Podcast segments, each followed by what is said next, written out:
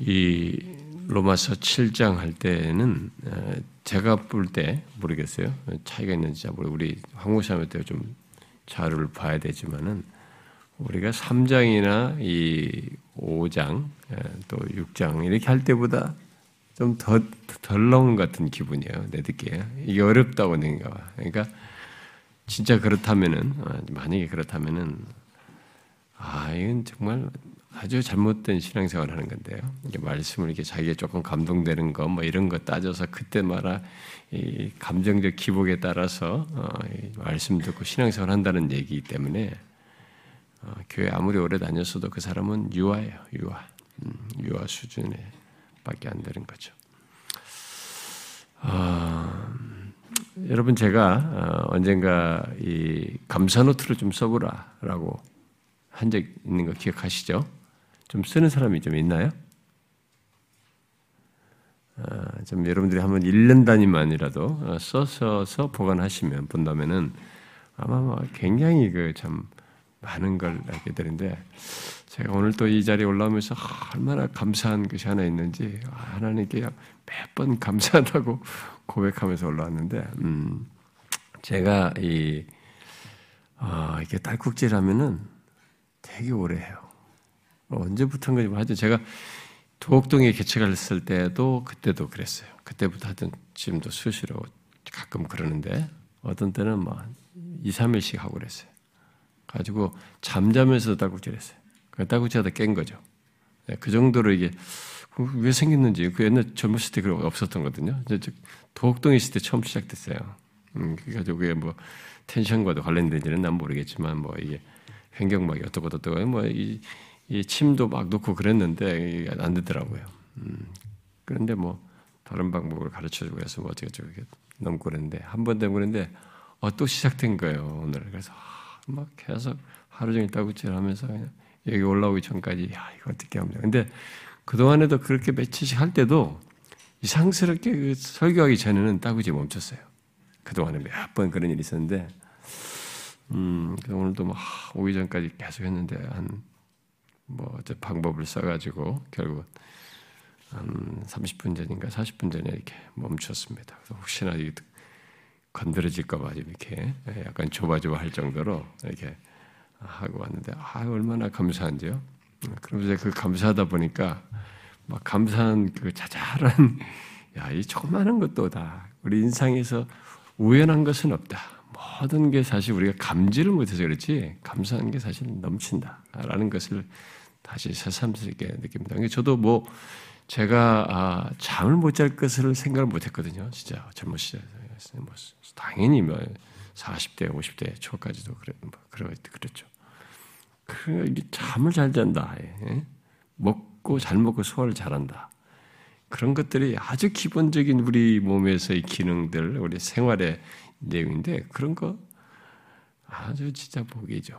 음? 그런 거 모든 거 하나가 다 그렇습니다. 여러분들이 치아가 하나 건강한 것도 감아보면 살다 보면 그것조차도 다 감사한 일이고 말도 못하게 모든 게 많습니다. 모든 것이 우연하고 당연한 것은 하나도 없어요.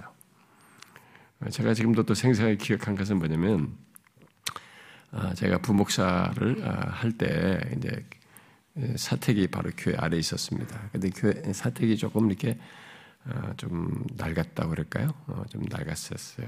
그러니까 낡다 보니까 이게 이제 어, 방에 이게 바퀴벌레가 많이 다녔 때가 돼 가끔 보면은 어, 돌아다니고 그러는데 뭐 근데 근데 이게 내 귀로 들어갈 줄은 생각을 못했죠.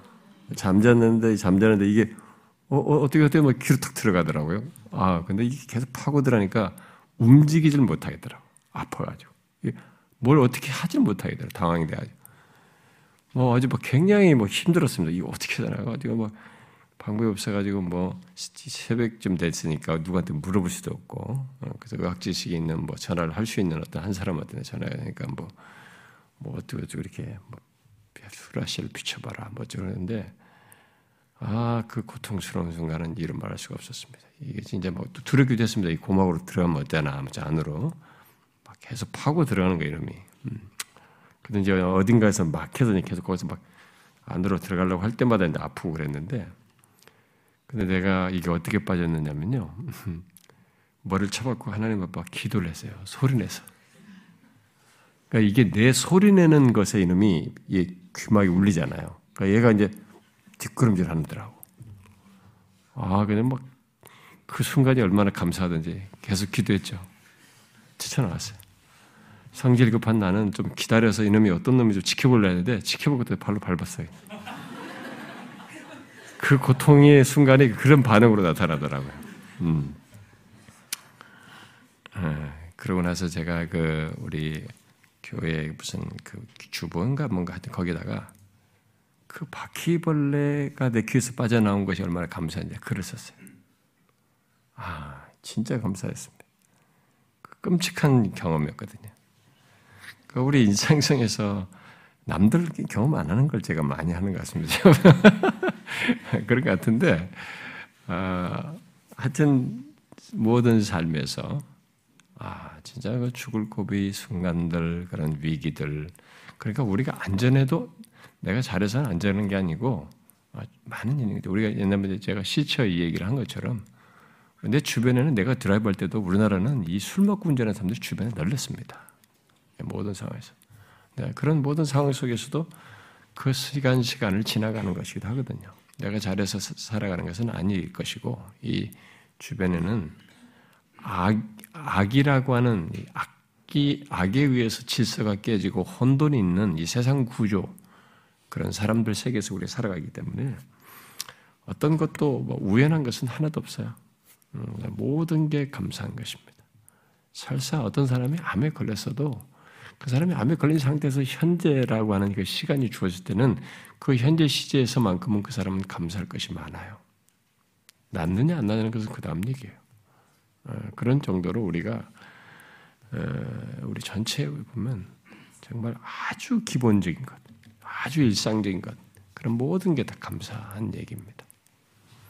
그래서 제가 감사 노트를 좀 많이 써보라고 하는 것입니다. 음? 여러분들이 한번 이렇게 써보라고 하는 거죠. 어, 몸의 모든 기본적인 기능이 하는 것조차도 얼마나 감사한지.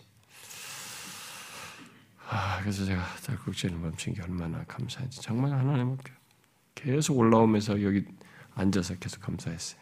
음. 자, 그래서 이제 오늘 여기 어, 로마서 7장 말씀을 이어서 볼 수 있게 됐는데요.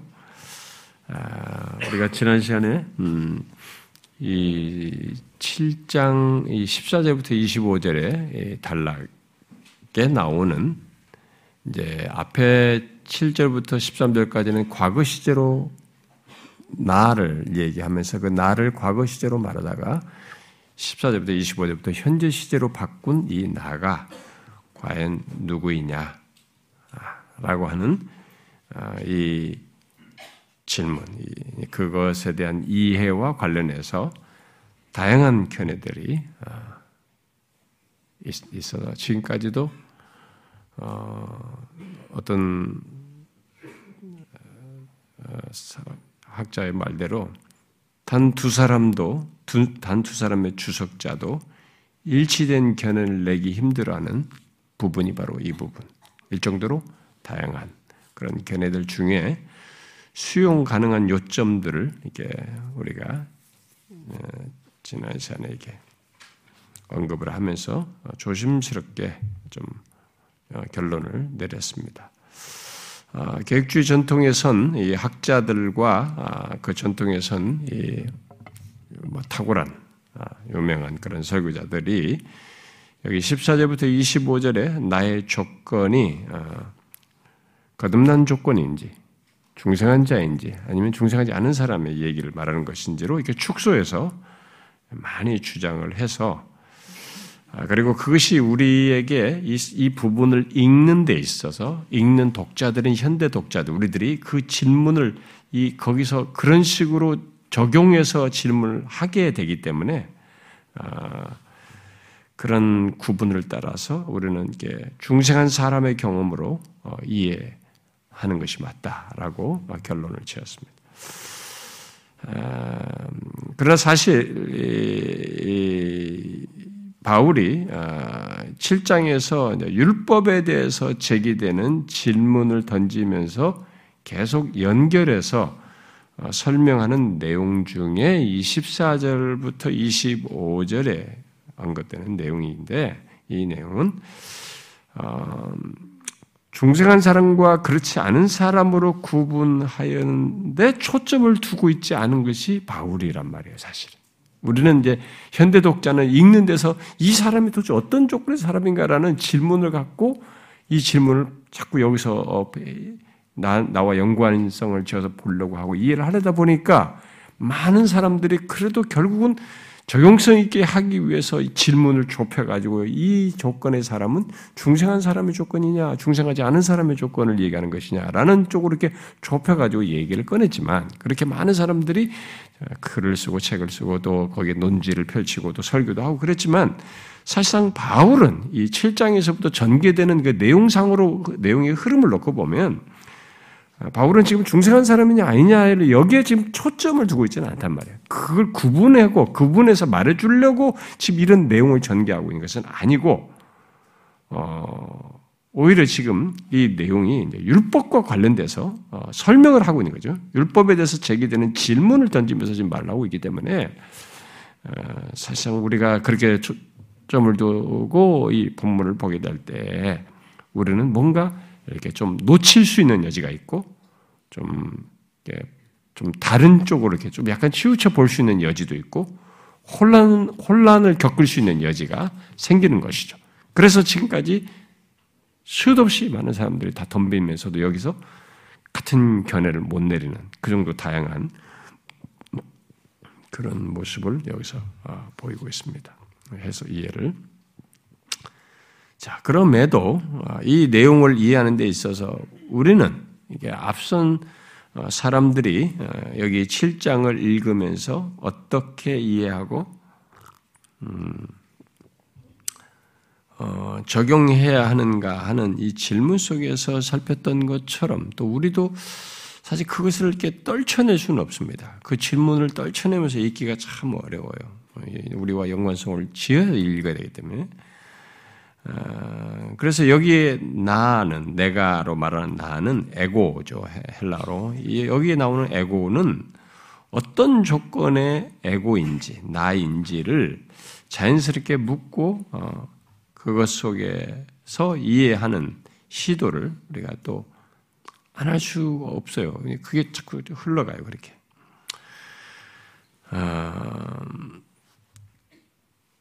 어, 그래서 이제 그런 질문을 가지고 또 그런 질문도 연관을 지어서 이제 이 본문을 보게 될 때 많은 사람들의 주장 중에 수용 가능한 사실 안에서만 예, 지난주에 우리가 정리를 했는데 뭐 그런 정도의 그 기본적인 배경을 가지고 어, 이해를 하자라고 했어요. 그러면서 지난주에 수용 가능한 아, 여기서 중, 어, 포인트가 뭐인지 말했었는데 뭐 스타트가 말했던 것 중에 우리가 동의 가능한 것과 동의하지 않는 것이 예, 얘기하면서 얘기했던 걸 기억하죠. 음, 첫 번째로 말한 것은 일단은 이런 조건의 내용은 이 사람이 중생한 사람의 조건이다. 어? 율법을 즐거워하고 이런 거 볼 때 중생한 자의 어떤 조건을 예, 중생한 자의 특징을 가지고 있다라는 것과 또 다른 하나는 어, 이 죄에서 벗어난 것을 충분히 누르지 못하는 것과 같은 그런 경험을 하고 있는 것을 볼 수 있다. 아, 또 이어서 말했던 것은 뭐 성령을 따라 행할 수 있는 자임에도 중생한 자이니까요. 그런데도 아직도 어, 율법에 메인 듯이 반응하는 율법과의 관계 속에서 이렇게 좀 어, 이 한계, 문제를 드러내는 그런 어떤 모습을 가지고 있다라고 했습니다. 이 세 번째로 말한 것을 좀 더 정확히 설명을 하면 성령이 거하셔서 어, 율법을 즐거워하면서도 음, 자기 안에 거하는 않은 죄로 어, 절규하는 음, 그런 어, 모습을 어, 그런 조건을 가진 모습을 여기서 말하고 있다라고 했습니다. 사람들은 이런 모습의 중생한 자를 어떤 사람은 아, 또 나누죠. 미성숙한 사람이다. 중생하긴 했지만 미성숙한 사람이다. 스타트 같은 사람 그렇게 말하기도 하고 어떤 사람은 아니다. 이것은 정상적인 신자의 모습을 그대로 그리는 것이다. 이렇게 말하기도 합니다. 스타트 같은 사람은 뭐 그렇게 미성숙한 대로 얘기하고 그랬는데 앞선 계획주의 전통의 많은 사람들은 이 바울이 자신의 경험을 내포해서 말하고 있다고 이해하는 것 속에서 여기 나오는 이 거론된 내용은 정상적인 그리스도인을 말한다. 또 어떤 사람은 아예 여기에 성숙한 신자를 말한다라고 하기도 합니다. 어쨌든 우리는 분명 여기 14절부터 25절의 내용에서 거듭난 사람에게서나 볼 수 있는 모습과 내용을 보기에 아, 그리스도 음? 음, 그리스도인의 경험으로 어, 본문을 어, 이해해야 된다라고 어, 얘기를 했습니다.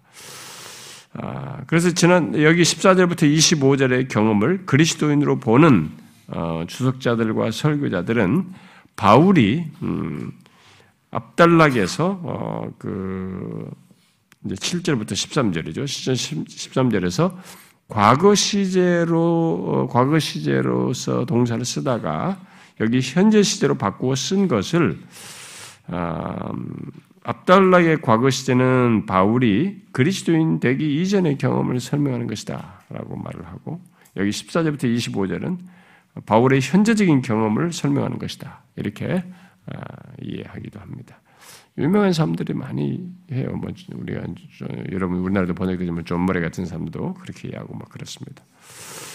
아 근데 우리는 이제 질문을 드군요. 이 사람들이 그렇게 하, 이 설명을 하는 데에서 어, 우리가 이제 어, 그들이 그렇게 결론에 이르게 된 특징적인 사실을 여기서 사실 보거든요. 여러분들은 이제 우리 말 성경에서는 이게 그런 것들 잘 이게 명확히 안 드러나는 것처럼 볼수 있지만은 이 바울이 편지를 쓰고 있단 말이에요. 편지를 쓰고 있는데 지금 이 7, 7절부터 13절까지의 내용 그 부분 쓸 때는 계속 과거 시제로 쓰는 거죠.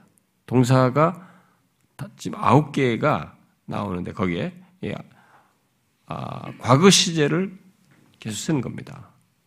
아홉 개의 과거 시제를 쓰고 그 다음에 14절부터 25절은 26개의 현재 시제를 쓰는 거예요. 여기서는 계속 현재 시제를 쓰는 거예요. 그러면 이렇게 쓰는 사람이 시제를 일관되게 앞에는 과거 시제를 쓰다가 뒤로부터는 완전히 다 현재 시제를 썼을 때는 이게 바울이 지금 뭔가 의도를 하고 있냐, 뭔가 묘사에 있어서 차이를 두고 있지 않느냐. 그렇게 볼 때 지금 바울이 자기를 포함한 나라고 얘기했을 때는 이 뒷부분에서는 분명히 바울이 자신의 현재 경험을 설명하는 것이다. 라고 이제 이해를 하게 되는 것입니다. 그래서 많은 어, 선배들이 그 여기는 그 바울의 경험 그리고 이제 결국은 어, 이 여기 현재 시제의 그 어, 내용은 거듭난 모든 그리스도인들이 경험하는 이 얘기를 말하는 것이다라고 이해를 했던 것입니다. 아, 그러나 그렇게 정리하고 봐도 지난주에 음, 간단히 살핀 14절부터 17절의 내용을 가진 그 17절, 17절의 내용에서 이게 이해하기 어려운 그런 내용. 뭐 10절뿐만 아니라 20, 뭐 3절 이런 것들도 어, 이해하기 어려운 부분인 거죠. 어, 거듭난 자를 이해하는데 많은 어, 이게 어려움을 겪습니다. 이 사람들이 뭐 14절 같은 경우에 뭐 내가 아, 나는 육신의 소가의 죄 아래 팔렸다라든가 뭐 23절 같은 것은 죄의 법이 나를 사로잡는다든가 뭐 이런 것들은 아, 그렇게 이해를 하더라도 시제의 변화를 가지고 하더라도 상당히 어려움 내용들로 이게 나와 언급이 되어서 여기서 또 다 걸려요. 다 힘들면 지난주에 말한 로준수도 14절 때문에 막 이게 중생한 자 같지도 않은 같으면서 중생하지 않다는 뭐 이런 논리를 편 거죠. 그러니까 율법을 즐거워하는 것에서는 분명히 좋은데 아, 그러면서 어떻게 죄 아래 팔리고 또 내가 지난주 봤던 14절, 17절의 내용에서만 봐도 어떻게 내가 죄 아래서 팔리고 내가 원하는 것을 행치 않고 도리어 미워하는 것을 행할 수 있는가?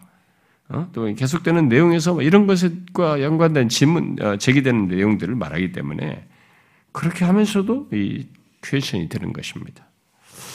자, 이에 대해서 이제 정상적인 그리스도인으로, 그래도 이게 정상적인 그리스도인, 뭐 어차피 중생한 사람이라고 할 때 중생한 사람이 이런 경험을 하더라도 바울이 얘기할 때는 현재 시제로 볼 때는 이건 정상적인, 그래도 있을 수 있죠. 신자에게는 정, 중생한 사람이라면 누구에게나 있을 수 있는 일반적인 내용을 얘기하는 것이다. 라고 하면서 정상적인 삶으로 말하는 그런 사람들은 이런 모든 내용들은 하나님의 은혜가 날마다 긴급하게 필요하다는 것을 이런 삶으로서 드러내고 있고 그것을 현재 시제로 묘사하는 것이다. 라고 주장을 합니다.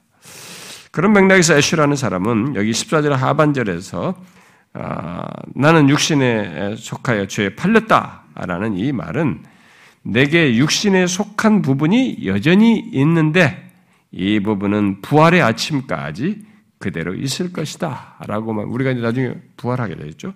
그때까지 그대로 있을 것이다. 라고 말하면서 그런 조건에서 내가 행하는 것을 내가 알지 못한다는 것은 나는 나의 숱한 도덕적인 모순을 분간하지 못한다. 내 마음의 바람과 나의 행동이 일치하지 않기 일수다. 그러나 나는 율법이 선한 것을 시인한다. 나는 율법이 나쁜 것이 아니라 죄악된 내가 문제라는 것을 안다라고 이렇게 설명을 했습니다. 자, 그런 가운데서 바울은 어, 문제는 율법이 아니라 음? 선한 율법을 두고도 원하지 않는 그것을 행하는 그 원인은 여기 이제 17절에서 바로 내 속에 거하는 죄로 이렇게 언급을 하고 있습니다. 그러니까 나, 나라고 하는데 내 속에 거하는 더 지금 이 원인은 어? 선을 율법을 두고도 원하, 원치 않는 것을 하는 이, 이, 이 원인 이, 이, 누, 어떻게 된 거야 이게? 어?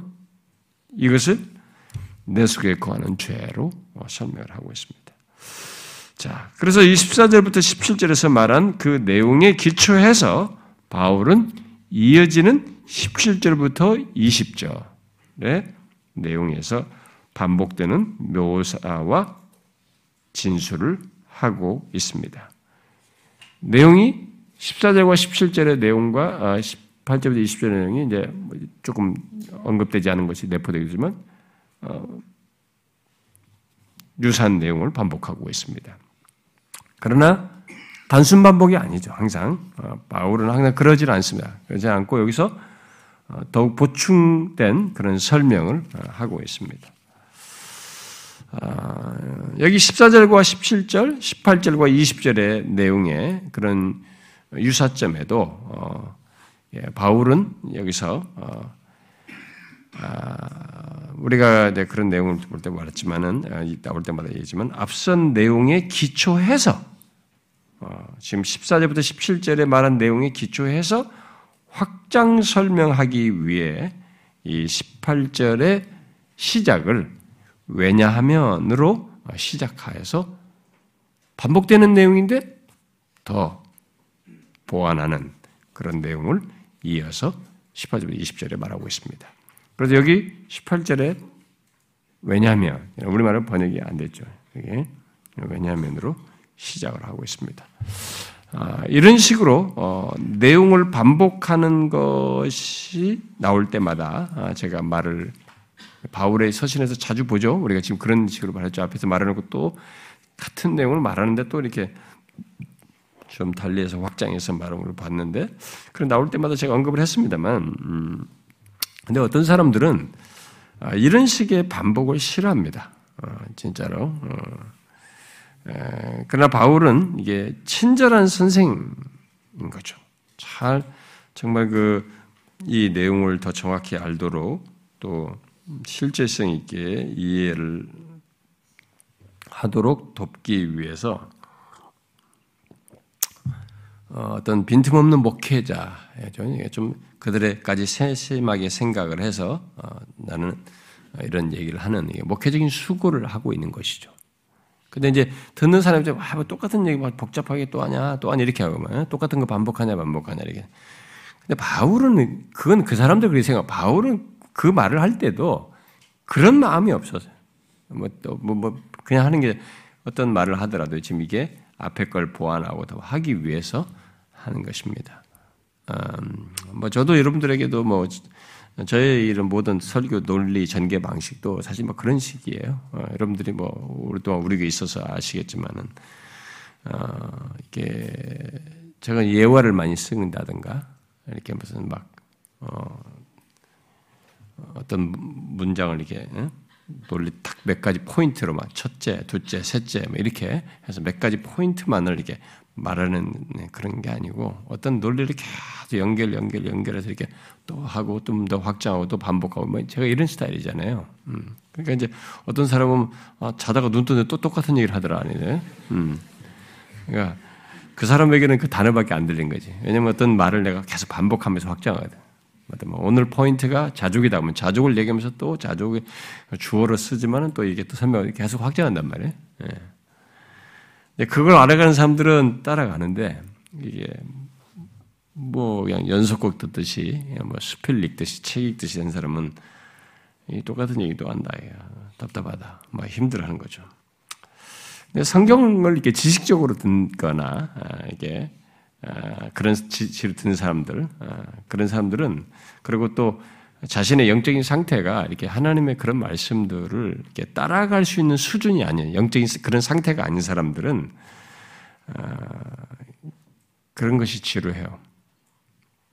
그 메시지의 흐름을 못 따라와요. 이 머리만 움직이기 때문에 지식만 움직이기 때문에 지금 하트까지 열려서 지금 받아들이는 상태가 아니기 때문에 그게 지루하거든요. 거듭나지 않은 사람도 똑같고 그렇고 음, 그런 가르침에 대해서 싫어하게 돼요. 우리 교회 와서 뭐, 뭐좀 힘들어하죠. 처음에 와서 그런 것도. 근데 우리 교회도 영적인 교회 오래 다녀서 영적인 상태가 아닌 사람은 똑같아요. 처음 와서 못 듣는 사람은 똑같은 모습, 못 들어요. 아는 것처럼 생각하죠.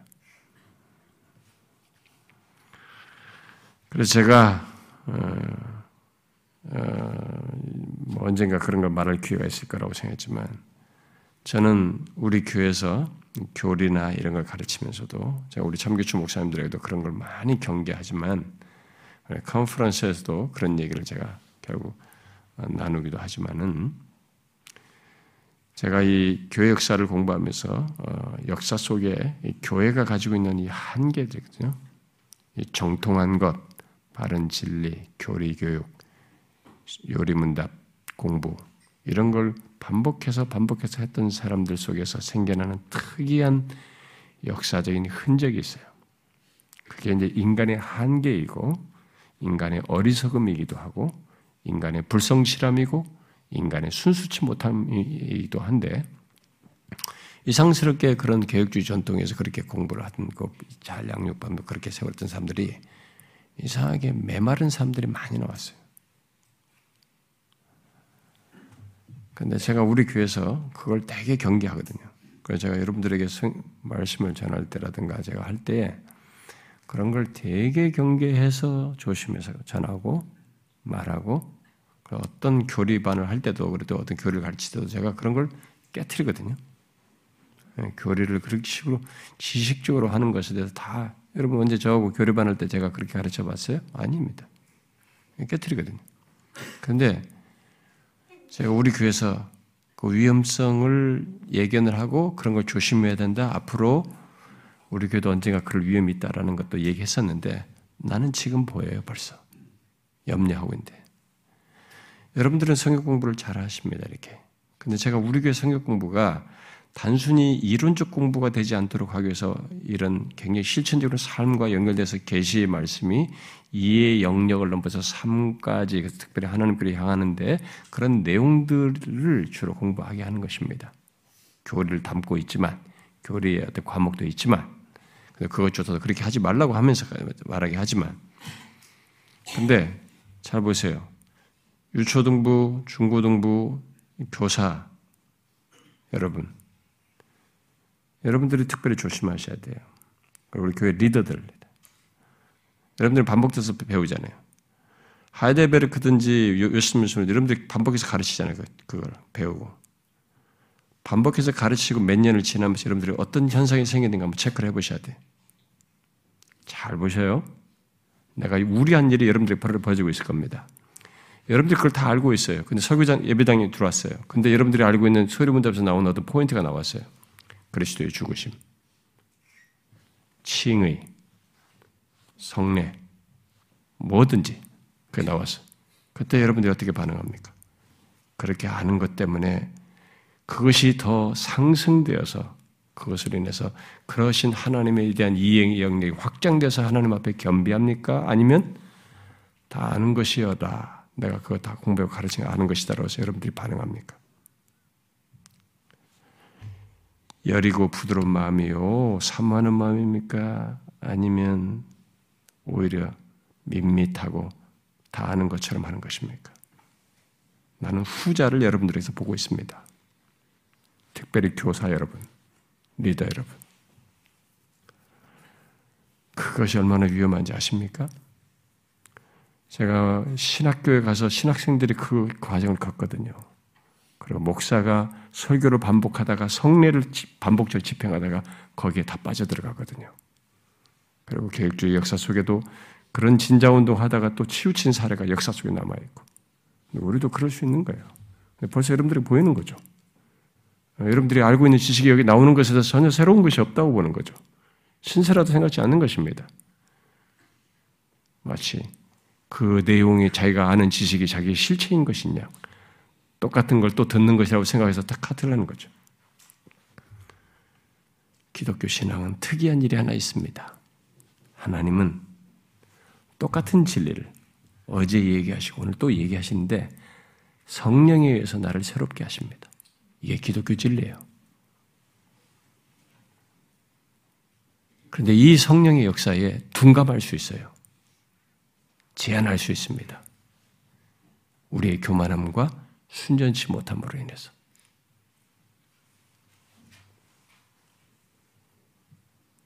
그래서 제가 보고 깜짝 놀라는 거예요. 아니, 저렇게, 저럴 수가 있나? 응? 리더가 돼가지고 저럴 수가 있나? 교사가 돼가지고 저럴 수가 있나?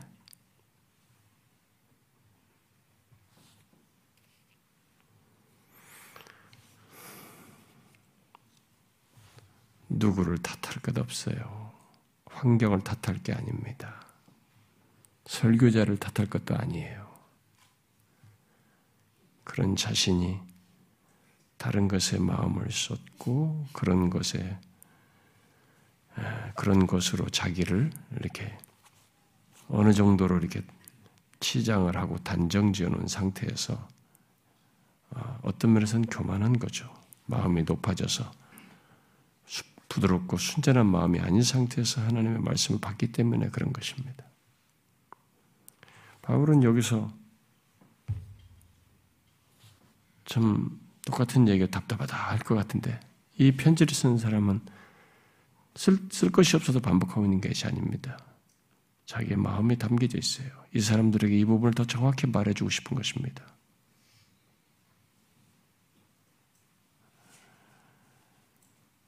그래서 정상적으로 바울의 취지를 따라서 이 내용을 들으면 그 마음이 열려서 듣는 사람이면 더 풍성해지는 거죠. 더 새롭고 더 확고해지고 명백해지는 거죠. 바로 그것입니다. 그것이 성령께서 하시는 얘기예요.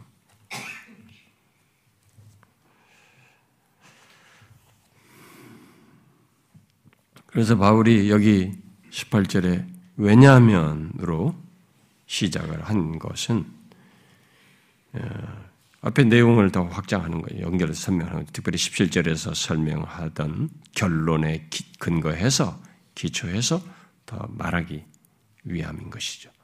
17절에서 말한 것이 무엇이었습니까? 내 속에 거하는 죄의 세력에 의해서 행하는 것을 말했습니다. 그 사실에 근거해서 여기 18절을 말한 것입니다. 내 속곧 내 육신에 선한 것이 거하지 아니하는 줄 아노니 원하면 내게 있으나 선을 행하는 것은 없노라.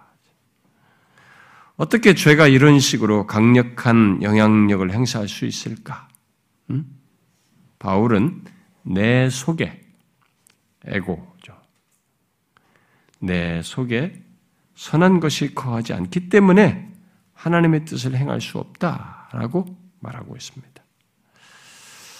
어, 사람들이 어, 바울이 여기서 말하는 내 속에 선한 것이 거하지 않는다고 한 말을 어, 오해할 수 있기에 바울은 그 의미를 제한하기 위해서 곧 내 육신이라고 한정짓습니다. 내 속에라고 하는데 이게 오해할 수 있거든요. 내 속에 선한 것이 거하지 않는다는 말에 오해할 수 있단 말이에요. 이 부분을. 그래서 내 속을 한정지어요. 내 육신에 라고. 내 속에 선한 것이 거하지 않는 조건으로 말하는 육신은 그러면 어떤 조건일까? 아, 그것을 말하려면 다시 그 말을 이 단락에서 어, 14절 리하에서 처음 쓴 14절 쓴이 문맥 속에 쓴 14절을 다시 또 봐야 됩니다. 아, 그 말씀이 이, 이 본문이 이제 14절의 이 본문이 지난주에도 얘기했지만 지난 시간에도 많은 해석의 분기점이 되고 그런 배경 속에서 여러분 영어 성경 같은 데서 번역할 때 굉장히 헬라 성경을 놓고 이제 영어로 번역하는 것, 각 나라로 번역하지 않으니 그러니까 NIV 같은 사람, NIV는 그걸로 이 여기 14절에 육신을 어떤 말로 번역할 것이냐 라고 하는 이 문제를 가지고 고심해서 자기들이 번역을 했어요. 번역을 해놓고도 이것은 고쳐야 되지 않느냐 제기돼가지고 또다시 이제 그 다음 판 내기 위해서 또 고민, 자기들이 회의를 하고 할 정도로 이 단어에 대해서 굉장히 고심을 했어요. 예, 여기 육신을 말하는 이것은. 어, 이게 이제 이, 이 헬란 말로는 사르크스인데 사르크스, 사르크스인데 뭐 사르코스 이렇게도 하고요. 사르크스인데 어, 이, 이 것을 그냥 사르크스는 이 뭐 의미가 지난번 앞에서 그런 설명했지만은 육신으로 번역된 이 말은 어 이게 살덩어리 예, 짐승의 살도 그렇고 뭐 뼈에 붙어 있는 살 뭐 그걸 얘기하고 그러니까 또 우리가 몸, 육신, 육체 그래서 이런 의미로도 쓰이고 어, 또 인간의 삶이나 경험 그 자체를 뜻할 때도 뜻하는 기도 하고 또 타락한 인간 경험의 일부인 죄에 대한 성향을 말하는 그런 의미로도 이게 쓰고 그런데 어, 여기 육신이 이제 여기 지금 문맥상으로 보면 죄와 죄를 얘기하면서 죄 나의 육신이 죄에 팔렸다고 하니까 죄와 연관성을 지고 있다 보니까 그래서 제일 마지막 의미라고 보고 그래서 그들은 그냥 문자 그대로 육신에 이렇게 단어로 쓰면 되는데 육신에 또는 육체에 이렇게 쓰면 되는데 sinful nature라고 번역한 거죠. NIV 같은 경우는. 음? 그러니까 뭐 범죄적 죄된 본성. 어? 자기들이 단어를 이렇게 의역한 거죠. 의미를 살려낸답시고 이렇게 한 거죠.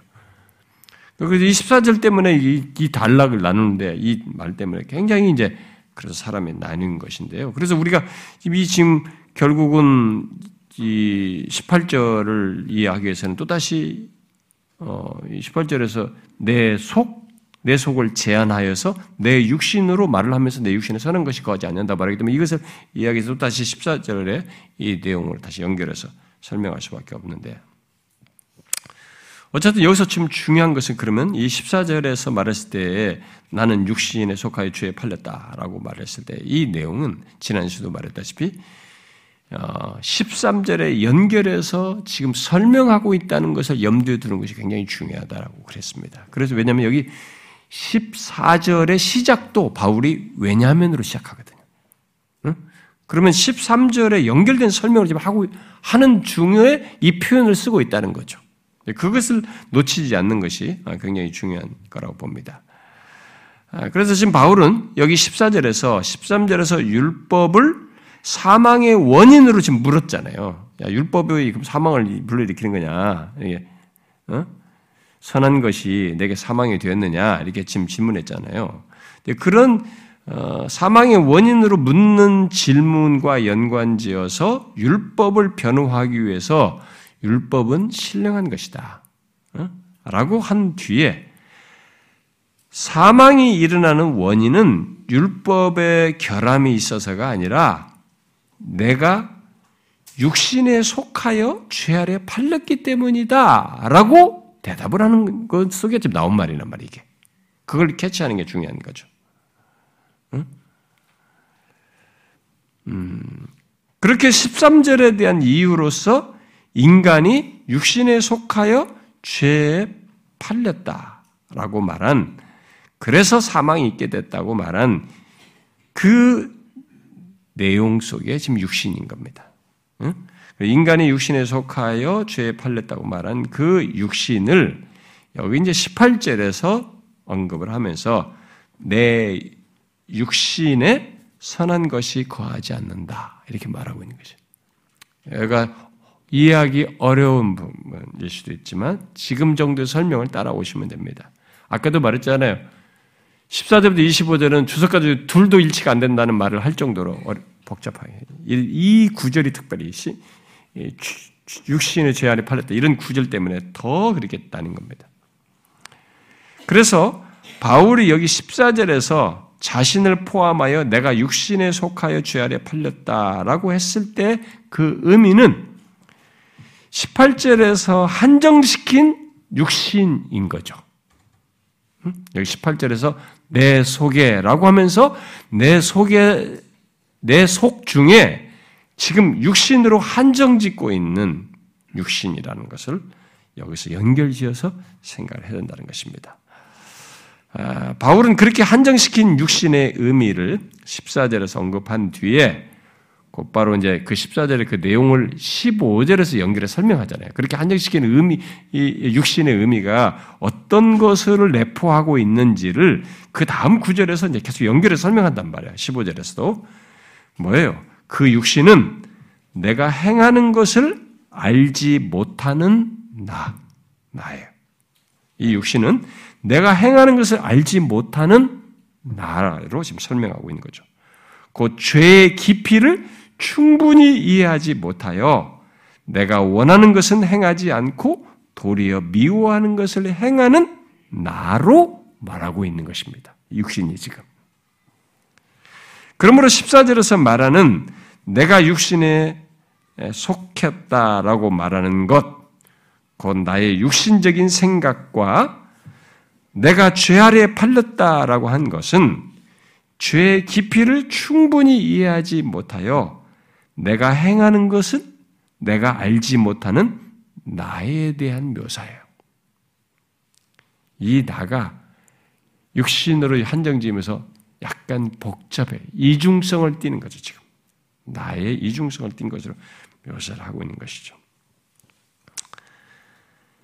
자, 바로 그런 의미로 내 속에 곧 내 육신에 선한 것이 거하지 않는다라고 말을 하면 말하면서 똑같이 원함은 내게 있으나 선을 행하는 것은 없다라고 18절 어, 하반절에 말하고 있습니다. 어떤 사람들은 여기 18절의 내용들이 예수 믿는 나, 곧 영적인 나에게 또 다른 차원이 있는 것을 말하는 것이다. 라고 이렇게 복잡하게 또 이게 스테이지를 나누는 사람들이 있어요. 예. 이, 저기, 이게, 어, 케직 사경회 그룹들이 아마 second blessing을, 예. 제2의 축복 체험을 주장하는 사람들도 그런 논제를 펴온다든가, 아, 그러니까 그 우리나라에 번역된 제시 펜 루이스, 제시 펜 루이스의 영향을 받은 워치만 니 같은 이런 그룹들에 보면은 이런 논제, 이런 구절을 가지고 그런 논제를 많이 배워요. 근데 뭐 읽어보면 뭐 아주 그냥 그 영적인 자극을 주는 도움을 주는 듯한 경건한 막, 야 이런 신비스러운 것이 내 안에서 일어나고 있구나라고 뭐 생각해서 굉장히 사람들이 감동을 많이 받는 그런 글로 쫙 돼 있거든요. 푹 빠지는 거죠. 오치만니 같은 사람은 얼마나 영향을 많이 받았습니까? 음? 그래서 거기에 제자인 위틴스 리가 만든 지방예가 우리나라도 각처에 이단으로 좀 다 있잖아요. 그 정도로 영향이 큰. 우리나라는 위치만니 책이 일찍부터 번역됐기 때문에 사람들이 뭐그 영에 속한 사람인가 하는 책, 그 책으로 영에 속한 사람 1, 2, 3권이 있었네요. 그걸로 막 많이 영향을 받았죠. 무슨 우리가 알지 못하는 놀라운 신세계를 열어주는 것처럼 이해를. 근데 지금 바울은 여기서 지금 그런 새로운 차원을 얘기하는 것이 아닙니다. 이렇게 바울이 18절을 왜냐하면으로 시작해서 어, 어, 말하는 것은 17절에서 어, 이렇게 말한 것에 입각해서 육신의 선한 것이 존재하지 않아 선을 행하기를 원하는 것이 있다 해도 선을 행하는 것이 없다는 것을 말함으로써 계속되는 문맥에서 율법과 관련해서 한 가지 사실을 계속 견지해주고 있는 거죠. 뭐죠? 뭡니까? 지켜야 할 줄 아는 하나님의 율법을 지킬 수가 없다라는. 그 다음에 그 계속되는 내용인 19절은 18절 예, 하반절을 다르게 설명한 것이라고도 볼 수 있는 거죠. 18절 하반절에 원하면 내게 있으나 선을 행하는 것이 없다. 음? 아, 이게 그런데 또 단순 반복이 아니고 좀 더 진도가 나아간 표현을 쓰고 있죠.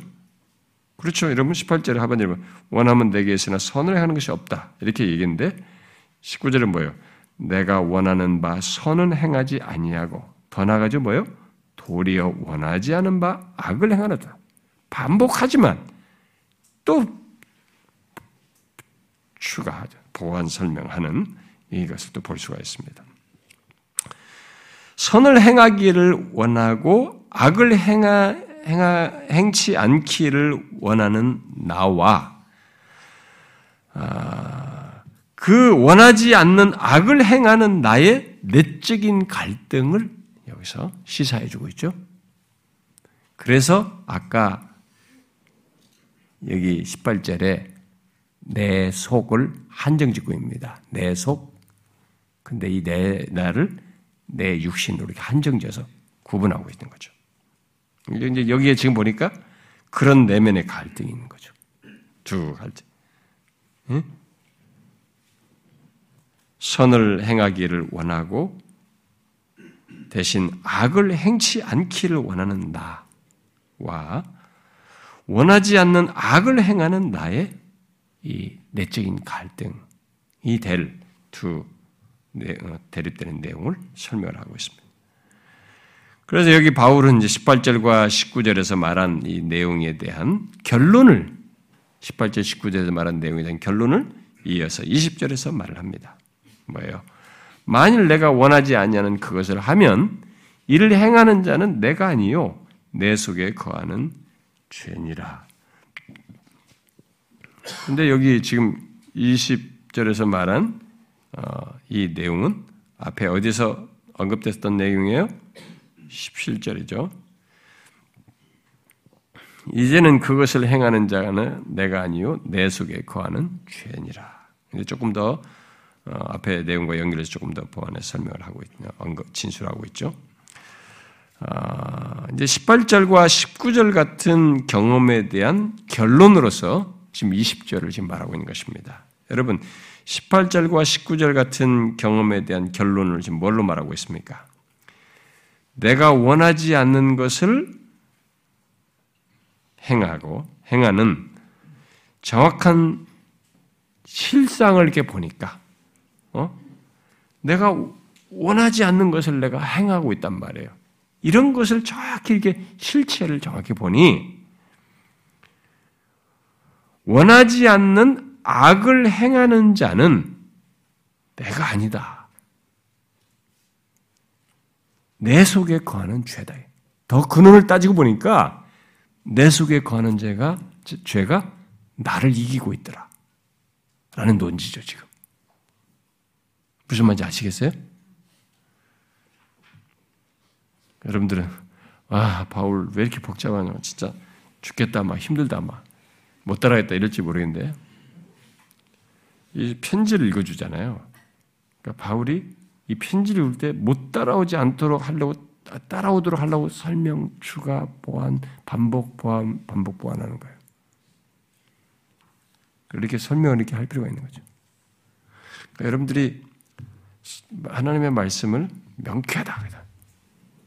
우리 옛날에 젊은이들 많이 모는 교회 내 목사처럼 탁 1, 2, 3 이렇게 가지고 탁 여기 포인트는 이겁니다. 탁 탁 이렇게 나누면 명쾌하죠. 그렇게 되면 이 본문의 문맥 속에서 말하는 걸 다 살려내지 못해요. 여기서 내가 전달하고자 하는 포인트를 뽑아가지고 몇 개의 축약형으로 해서 말하게 되기 때문에. 여러분들은 그것이 더 듣기 좋을 수도 있어요. 명쾌하니까. 논리를 따라가는 게 힘들 수도 있어요. 근데 이상스럽게 하나님은 이 계시를 준 계시자이신 하나님은 이렇게 비이성적이지가 않습니다. 생각을 사용하지 않고 감각과 느낌으로 하신 분이 아니고 전인격으로 사용해요. 그래 논리적이에요. 설득력 있게 얘기합니다. 있는 사실을 체계화해요. 그러니까 그걸 같이 따라가야만이 우리도 성령의 의중과 그걸 통해서 말씀하시는 깊이와 감동을 같이 받을 수가 있는 거죠. 그리고 정확한 신앙을 가질 수가 있는 거죠. 그렇게 안 하면 주관적이 빠지요. 내가 어 여기서 이거구나 이렇게 하면 되겠네라고 주관화된 신앙 생활을 추구하게 되는 거죠. 만들게 되는 거죠. 자, 이 18절과 19절 같은 경험에 대한 결론이 뭡니까? 내가 원하지 않는 것을 행하는 정확한 실상은 원하지 않는 악을 행하는 그 당사자가 그 행하는 자가 내가 아니라 내 속에 거는 죄들라는 거죠. 아, 율법이 문제가 있는 게 아니라는 거예요. 결국 여기서 그 연결해서 말하면 지금 율법을 말하는 중에 말하면 죄가 나를 사로잡는 세력으로 내 안에 있더라는 거죠. 나를 사로잡고 나를 이기는 죄, 죄로 있더라, 이게. 그래서, 아, 원하지 않는 악을 행하는 나를 가만히 보니까 나라는 존재를 통해서 지금 원하지 않는 악을 행하고 있는데 가만 보니까 내가 아니고 내 속에 지금 그 근원이 나를 이기어서 원하지 않는 악을 행하는 이 실체 존재가 있더라. 그게 내 속에 거하는 죄다. indwelling sin이더라. 내재하는 죄가 그러더라. 이렇게 얘기하는 것입니다. 지난주에 이 17절의 내용을, 어, 그, 내, 내 속에 관한 죄 언급에 대한 것을 제가 상세히 언급을 하지 않고 그냥 대략 언급만 했습니다만, 여기 지금 다시 얘기하면, 이 문맥 단락에서 우리가 이것을 간단히라도 상기해야 됩니다. 예수 믿지 않든, 예수 믿지 않는 자는 두말할 것 없고, 예수 믿는 사람에게도 내 속에 거하는 죄가 있습니다. 있다는 것을 성경이 말하고 있죠. 여기서 지금 말해주고 있는 내 속에 거하는 죄가 있는 것입니다. 그래서 선한 율법을 지키고자 하는 원함이 있어도 지키지 못하는 경험을 우리들이 하게 되는 이 나한테 내 안에 원함이 있는데 결과적으로 하지 않는 이 기이한 경험을 우리가 갖는다는 거죠. 그러니까 엄연한 사실을 말해주는 거죠. 야, 야 그런 건 그냥 예수 믿으면 우리가 그냥 없는 거야. 구원 딱 받았기 때문에 우리가 그다음부터 범하는 것은 죄가 아니야. 그것은 그냥 우리의 약함이고 실수야. 그렇지 않다는 거죠. 그 완전 성화론자들이 그렇게 말하는 거 아니에요. 이건 약함의 문제, 그 죄가 아니다. 한번 구원받고는 이게 성화된 이게 아, 그런 게 아닌데 지금 이 얘기를 하는 겁니다. 죄가 있는 거죠. 여러분 내 안에서 아, 내 원함을 이기는 강력한 실체가 존재한다는 것을 지금 성경이 말해주고 있는 거죠. 바로 내 안에 거하는 죄인 것이죠. 내 안에 어, 죄악된 행동을 성취하는 하나의 세력으로서 거하는 죄가 있다는 것입니다. 지금 여기 15절에도 내가 행하는 것을 내가 알지 못하느니 곧 내가 원하는 것을 행하지 않냐고 도리어 미워하는 것을 행한다. 17절에서도 이제는 그것을 행하는 자가 내가 아니요 내 속에 거하는 죄다. 그 다음에 19절에 가서도 내가 원하는 바 선은 행하지 아니하고 도리어 원하지 아니하는 바 악을 행한다. 20절에 내가 원하지 아니하는 그것을 하면 이를 행하는 자는 내가 아니고 내 속에 거하는 죄다. 이렇게 말합니다. 그러나 이 세상 사람들은 이 사실을 거의 생각지 않습니다. 음, 우리 속에 죄가 하나의 세력으로 거한다는 것을 이 세상 사람들은 거의 알지 못하죠. 아, 이것을 알지도 못하고 또 인정하지 못하기 때문에 자신들이 죄가 없다는 말을 아주 대범하게 하고 그냥 자기가 그래도 죄와 사, 죄를 제껴놓고 자기는 그래도 이 선하다는 내가 나같이 사는 사람이 냐 자기의 선함을 자꾸 얘기를 하려고 그리고 이런 내지 않은 죄를 이해하지 못하다 보니까 자꾸 인간 존재를 갖다가 어려서부터 아이들에다 이 자존감을 건드려 자존감 얘기하면서 이 그런 문제 죄와 관련된 이런 얘기를 건드리지 말아야 된다. 얘기하는. 그리고 자꾸 이 죄를 뺀 어떤 심리 치유적인 차원에서 이 사람을 보고 아, 문제를 덮고 해결하려고 하는 이런 시도를 하는 거죠. 예? 그게 이제 보편화된 심리학에 의해서 보편화되기도 한 이런 현상이 생겨났고 어, 심지어 정신의학까지도 영향을 미치고 어, 그리고 이 사회를 개선하는 데서도 뭐 범죄를 줄인다든가 무슨 뭐 어? 어, 뭐 아이들의 일찍부터 이 인성교육을 시키는 뭐 교육 이론이든 무슨 또 사람을 교도하든지 뭐 이런 모든 것을 얘기할 때도 이 내지 않은 죄를 빼고 내 속에 거하는 죄를 전혀 고려치 않고 이런 지론들과 방법과 정책을 써서 시도해 보려고 인간이 해왔던. 근데 그런 수많은 교육 이론들이 다 지금 같은 타락한 세상으로 발전하는데 그것을 개선하거나 수톱시키는데 하나 크게 기회를 못했죠. 해결책이 되지 못했던 거죠. 어느 것도 인간의 우리가 그 어떤 것도 근본적인 해결책이 되지 않는 것이죠. 우리의 모든 아, 그런 이런 가지고 있는 문제를 이해하는 데서 모든 것의 출발점은 우리 안에 죄가 세력으로서 거한다는 것을 아는 것으로부터 인정하는 것부터 시작되는 거죠. 죄는 우리 밖으로부터 있는 것이 아닌 것이에요. 어, 일반적으로 사람들이 막 그런 식으로 이해하고 그, 그 영향을 받지 말았는데 이, 이 차원에서만 생각하는데 분명 우리가 성장 과정에서 또 살아가면서 밖으로부터의 어떤 영향을 받는 일이 있습니다. 밖으로부터의 악한 영향, 무슨 죄악된 영향 이런 걸 받는 것이 있습니다만 그것은 죄의 부스러기예요. 파편에 지나지 않은 것입니다. 근본적으로 죄는 인간 존재 안에 거하는 것이에요. 이게 결정적이고 나를 이길 만큼의 큰 근원적인 것입니다.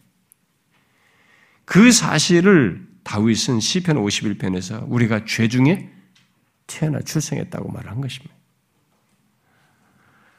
그런데 죄는 인간에게 존재의 체질을 이루는 한 부분으로서 그렇게 존재하여서 자기 우리를 이기는 그런 강력한 세력으로 있는 것이죠. 그래서 죄가 마치 우리 안에 집을 짓고 사는 것처럼 우리 안에 거한다라고 말해요. 거한다는 표현을 쓰고 있는 것이죠. 그래서 내가 아, 율법이 말하는 것, 그 선을 행하고자 하는 마음이 있지만 행하지 못하는 그런 경험을 우리가 하는 것입니다. 얼마나 죄가 강력한 것입니까?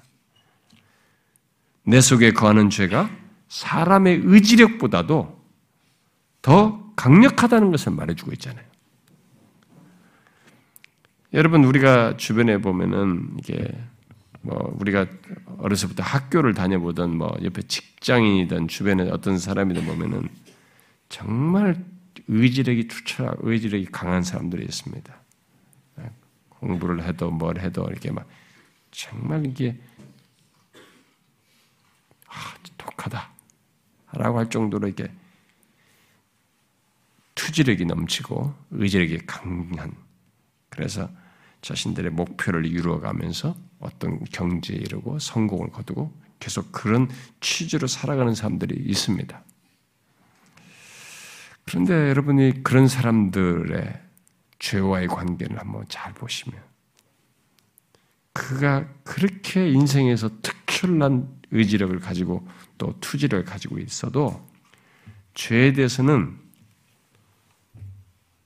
단 하루도 자기 의지력으로 이겨내지 못합니다.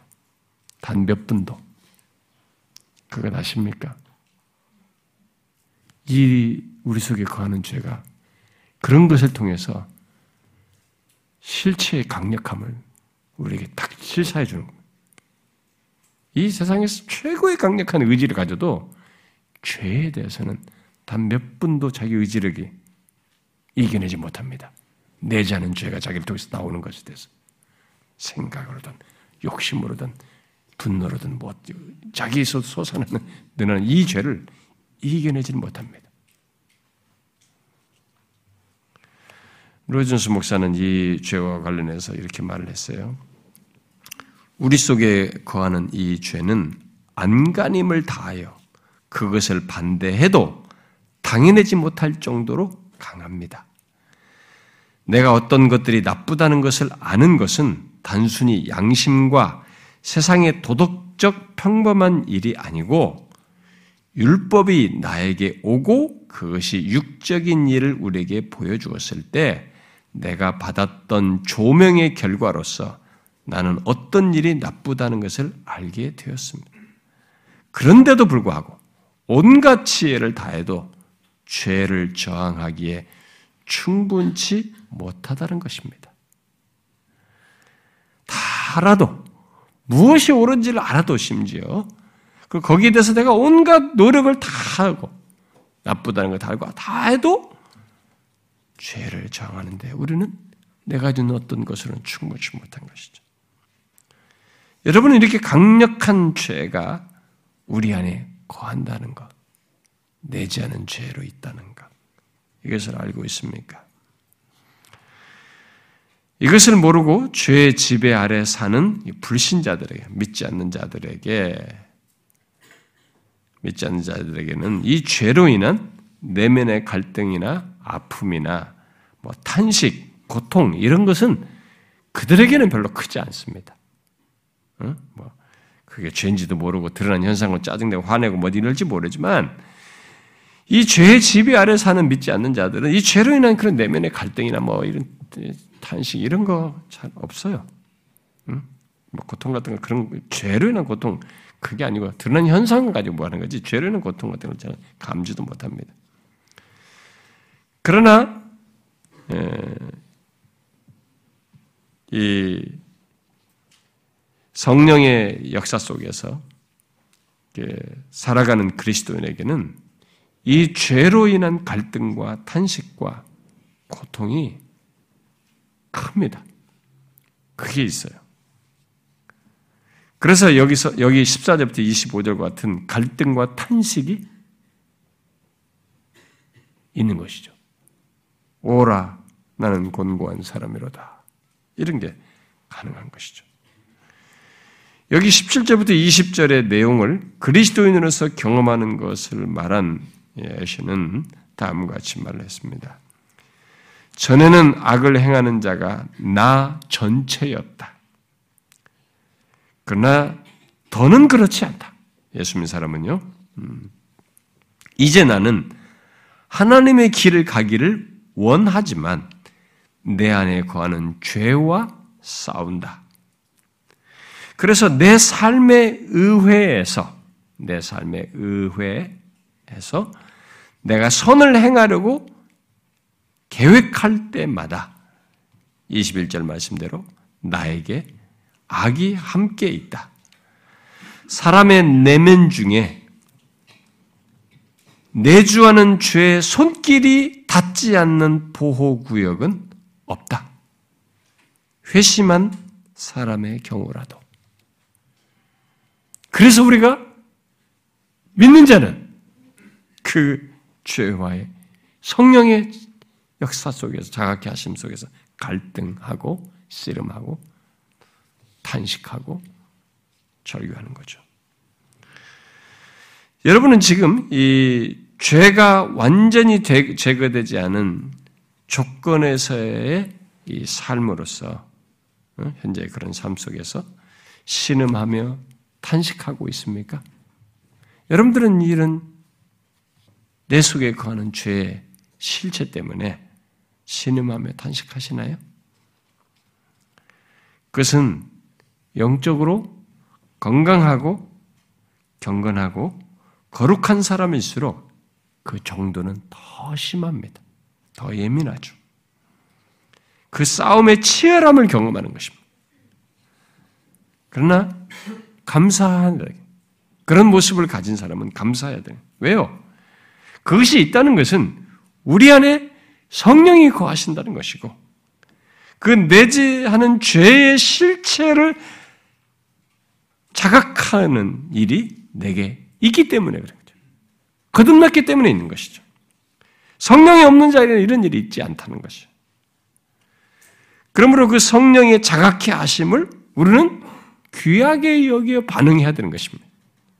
성령 하나님은 그 죄의 자각을 주로 뭐 그의 말씀을 우리가 듣거나 읽을 때 어, 또는 어떤 연관 속에서 말씀을 생각나게 하심으로써 하십니다. 또 기도 중에 또 그런 일을 하시죠. 또 다른 지체와의 교제 속에서 그들의 권면을 통해서 심지어 어떤 사람의 죄악된 모습을 보면서도 내가 죄를 자각해 하게 하시는 일을 성령께서도 하셔요. 저도 가끔 이렇게 하다가 우리들의 우리 친구들 어떤 얘기를 듣다 보면 나를 비춰보게 되거든요. 아 저런 부분은 나는 어때? 난, 아 저기 난 전혀 자각을 못했던 것인데 자각이 딱 되거든요. 그 사람이 어떤 사람의 죄악된 모습을 보고도 아, 나, 나는 어떤가? 또 어떤 사람의 그 도전이 되는 모습을 통해서도 자각하기도 합니다. 그러니까 이런 일들이 죄를 자각하여 거룩한 쪽으로 반응하게 되는 이런 역사에는 성령에 의해서 있는 것이죠. 또 혼자 우리가 뭐 산책하다 할 때에도 또 뭐 일을 할 때에도 그렇게 나를 죄를 자각하게 해서 그것을 인해서 갈등하고 탄식하면서 하나님을 찾게 되는 이런 일들은 성령에 의해서 있게 되는 거죠. 우리 안에 내재하는 죄의 실체, 그것의 드러남을 성령께서 자각하게 하시는 거죠. 그런 거룩한 자각과 반응, 곧 그에 대한 우리의 탄식과 저항, 그리고 그 때문에 로마서 8장 말씀대로 몸의 구속을 소망하면서 죄로부터 벗어나고 싶다. 음? 완전한 구속을 받을 몸의 구속을 소망하게 되는 이런 신앙의 반응이 있게 되는 것은 우리 안에 성령이 거하셔서 역사하신다는 놀라운 사실이죠. 굉장한 일이죠. 그러나 분명한 것은 모든 인간에게는 죄가 그 존재 안에 거하고 있습니다. 근데 그것으로 인해서 갈등과 탄식과 절규를 하는 사람은 성령이 거하셔서 내지하는 죄를 알게 하시고 자각해 하시고 거기에 저항하게 하시는 그 역사가 있는 사람, 성령이 거하는 사람, 거듭난 사람, 그 사람에게 있을 뿐입니다. 그게 여러분에게 있으면 그것이 얼마나 복된지, 얼마나 놀라운 일이, 신적인 일이 내게 일어났고 있는지를 아시면 됩니다.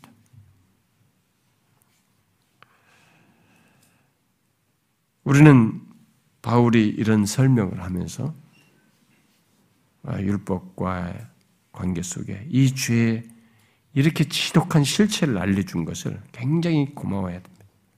이 계시의 말씀.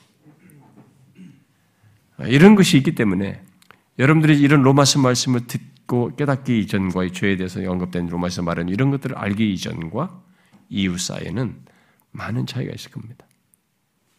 이 지식이 상당히 우리 안에서 작동합니다. 음, 저도 이런 것을 처음 좀 더 깊이 알게 됐을 때 그 뒤로 이게 죄에 대한 이 센스가 확실히 달라졌어요. 내가 예수를 믿으면서도 충분히 몰랐을 때와 이것이 더 알았을 때 사이는 나에게 것이 더 달라졌어요. 성령은 우리에게 자신의 계시된 말씀을 주시고 그것을 생각나게 하심으로써 역사하십니다. 적용하시죠. 효력을 드러내십니다. 그렇기 때문에 우리는 그런 성령의 내지 않은 죄의 어떤 반응, 이런 것의 드러남에 대해서 자각해 하시고 깨우쳐 주시고 정하도록 감화 감동하시는 것에 대해서 우리가 따라야 됩니다. 그게 성령을 따라 행하는 것입니다. 성령의 소욕을 따르는 것. 죄를 정하는데 결국은 죄 문제였는데 결국 우리는 성령의 소욕을 따르는 것이 되는 것입니다. 육체의 소욕이 아니라. 그게 신자예요. 그게 이 땅에서부터 천국에 속한 사람의 존재의 특징으로서 가지고 있는 것입니다. 우리는 그걸 해야 됩니다. 이런 성령의 자각에 예민해야 되는 것입니다. 막 덮고 내가 열심히 봉사하고 뭘 열심히 하고 내가 교회에서 뭐라고 뭐라고 이걸로 이런 자기 안에 꿈틀대는 죄, 내지 않은 죄에 꿈틀대는 걸 딱 덮으면 안 되는 것입니다. 교회 다니는 사람들이 그런 식으로 신앙생활 많이 하거든요. 내가 뭘 했고 뭘 했고 봉사로 이런 걸 덮어버린다. 그러니까 거룩이 없는데 이 봉사로 자기를 땜질하는 겁니다. 신자의 결정적인 증표 하나가 거룩이에요. 우리는 거룩이란 마크를 갖고 있는 것입니다. 성결을 하나님의 성결한 이 마크를 하나 달고 있는 게 그게 거듭난 사람 성령을 소유한 자의 마크란 말이에요. 근데 이거 없는데 공로를 가지고 이걸 상쇄하려고 덮으려고 그래요. 천만의 말씀이 아닙니다. 잘못 믿는 거죠. 반기독교적인 것이 반신앙적인 것입니다. 반성령적인 거죠. 반영적인 거죠. 성령의 이런 역사를 예민하게 들으십시오. 따르십시오. 그게 예수 믿는 우리예요. 기도합시다.